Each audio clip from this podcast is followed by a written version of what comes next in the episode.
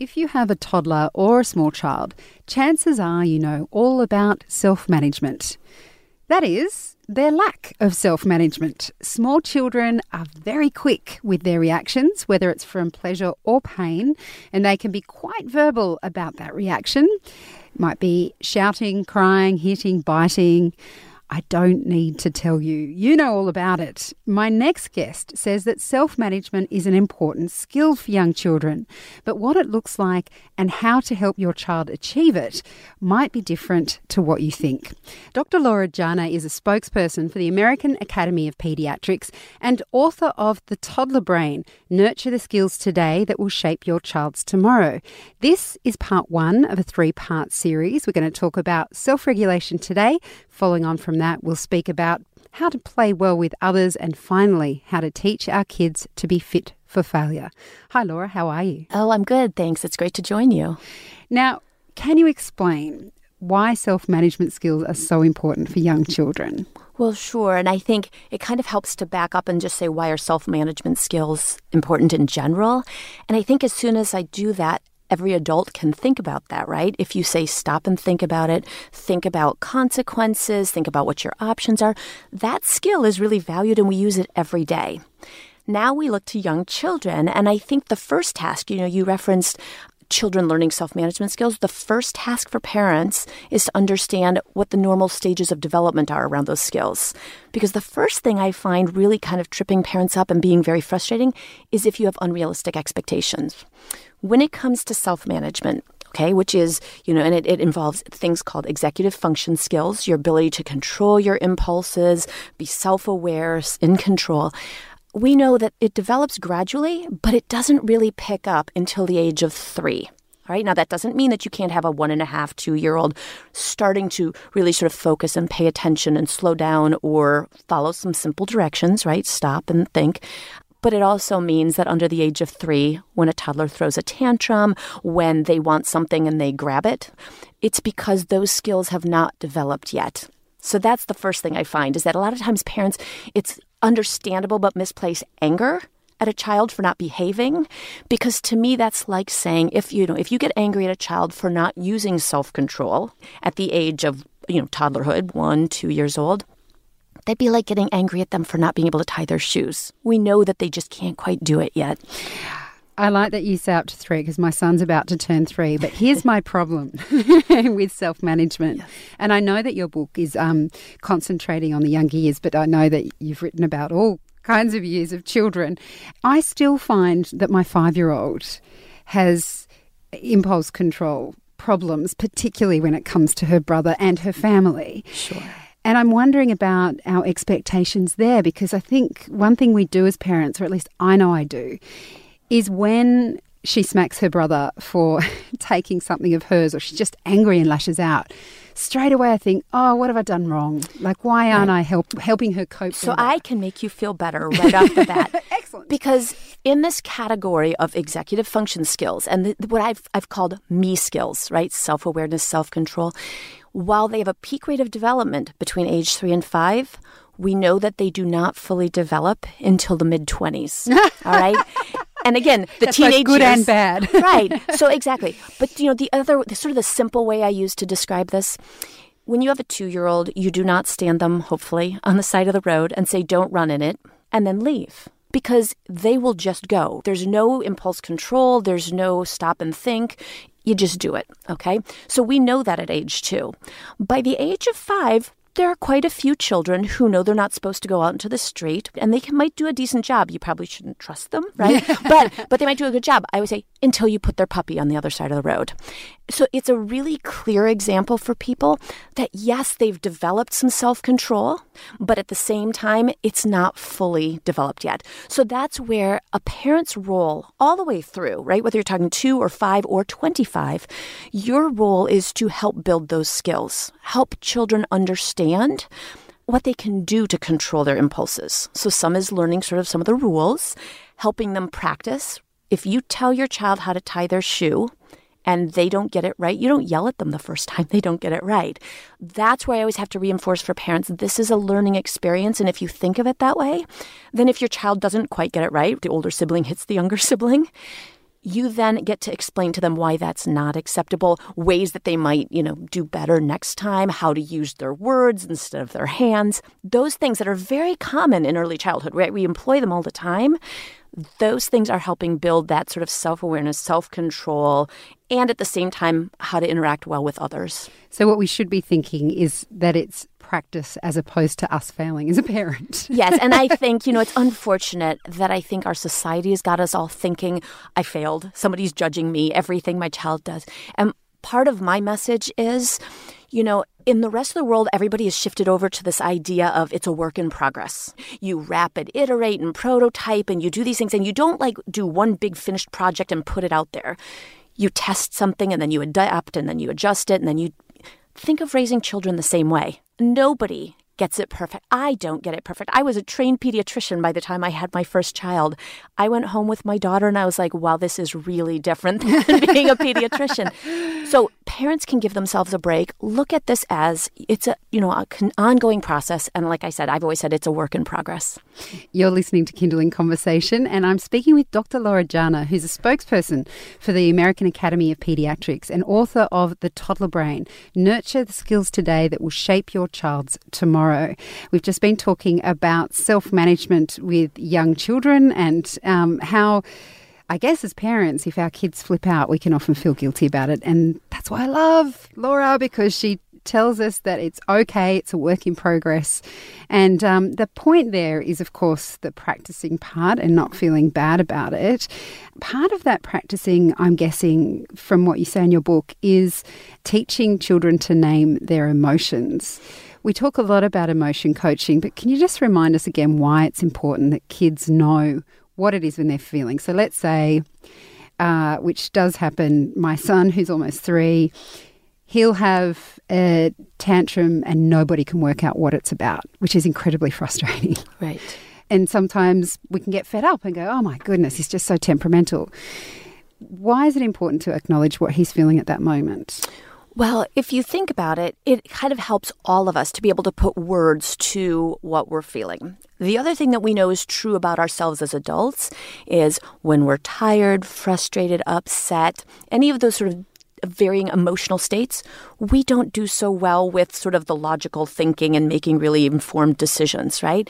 So then when we look at toddlers and young children, we certainly have to understand that. But the other part of it is if you look at the impulsive behaviors that we see in early childhood, right? Somebody wants something and their friend has it and they bop them in the head with a block and then they take it, which really is not the way that we want them to grow up in yes. life. Um, a lot of that impulsive behavior is emotional. It might be somebody took something and instead of stopping and thinking and saying, well, maybe it was their turn to have it, they say, you know, they get upset and they, you know, and, and again, impulsive behaviors in early childhood, you listed at the beginning, but if you think about it, it can be hitting, it can be a temper tantrum or screaming, it could be laying down on the floor and throwing a fit.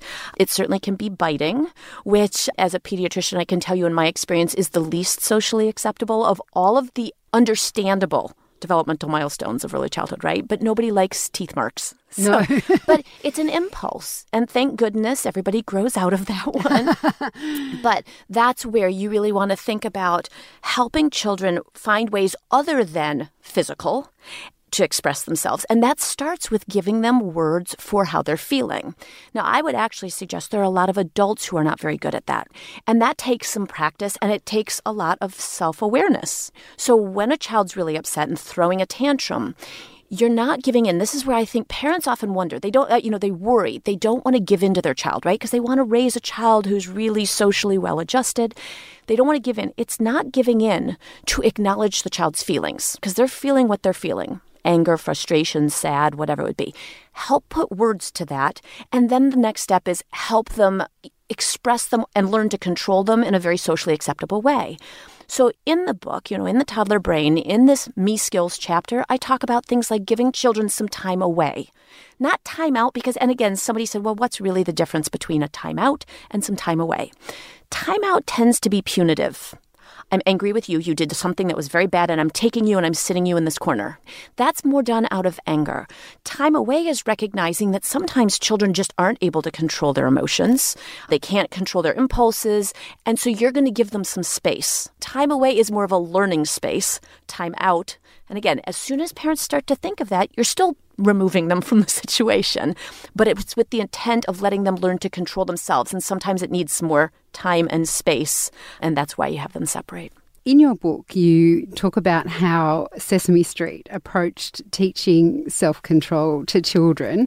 Do you mind just talking us through what it was they did and how they know that it worked. Sure. And you know, when you mentioned Sesame Street, you know, I was born the year Sesame Street started. And, you know, again, I grew up, I love Sesame Street. Lots of parents really love Sesame Street. But what I'm not sure people realize is just how much research and evidence base goes into the work they do the Sesame Street team now has focused a considerable amount of effort on how do we teach these social emotional skills and things like the me skills that we're talking about. In this episode that I described, Cookie Monster, so you know, if, if you say Cookie Monster, it makes people laugh, right? Because you can picture Cookie Monster does not have impulse control. Cookie Monster wants cookies, Cookie Monster eats cookies. And so, you know, it was I thought it was brilliant of Sesame Street to say we should have Cookie Monster you know, it's not easy. Just like I said, if you've got a two or a three year old, recognize they don't have it right all the time, and we're supposed to help them figure out how to do it. In this episode, Cookie Monster wants to join a club. It's the Cookie Connoisseur Club, but you have to be able to resist eating cookies, and Cookie Monster's not always so good at that. and so he's doing it, and then he fails, and then he's doing trying it again. The other part of that episode, you know, he's got strategies. He does self talk and tries to talk himself out of eating the cookies. Sometimes he smells it or he tastes it, but he doesn't the idea is that kids can have strategies that work for them. What can they do? Whether it's taking some deep breaths, whether it's, you know, and so that's why I think it's actually a really informative episode on Sesame Street, but also very practical. You're listening to Kinderling Conversation. We're speaking with Dr. Laura Jana, who is the author of The Toddler Brain Nurture the skills today that will shape your child's tomorrow. And we've just been talking about impulse control, in particular the Cookie Monster, which, if you want a practical guide to um, teaching your kids, you can't find the words. I recommend you look it up on YouTube because, from memory, I, ha- I have seen it and it's very clever. And part of what is clever about it is good for us as parents to, in acknowledging that our kids won't always get it right in terms of impulse control. Finally, Laura, do you have any advice for parents on how we can teach our kids these skills? And also, in terms of the expectations, as you say, how should we think about our child's progress? In the toddler brain, in the in the book, I do describe what I've set out as the developmental milestones of me skills. So the first thing is to just become well versed on what those developmental milestones are, because that way you have realistic expectations and you know where you could be helping your child at various ages. But there's several very practical things. Now my goal in the book, it's interesting because part of my goal was to empower parents enough that they don't have to keep a parenting book in their back pocket and look up every answer. At the same time, I wanted to make sure I gave some very concrete, tangible, practical ideas for parents to get people started. Some of the examples I use for me skills, very easy. First of all, I can figure out how to suggest that parents read books with young children in just about any discussion we have, right? We could be talking about healthy nutrition, we can be talking about potty training, whatever it might be. Um, but to read books with a young child, first of all, inherently, you're building their, their focus and their attention. And those are executive function skills that sort of tie into their self control, right? Um, so that's really good.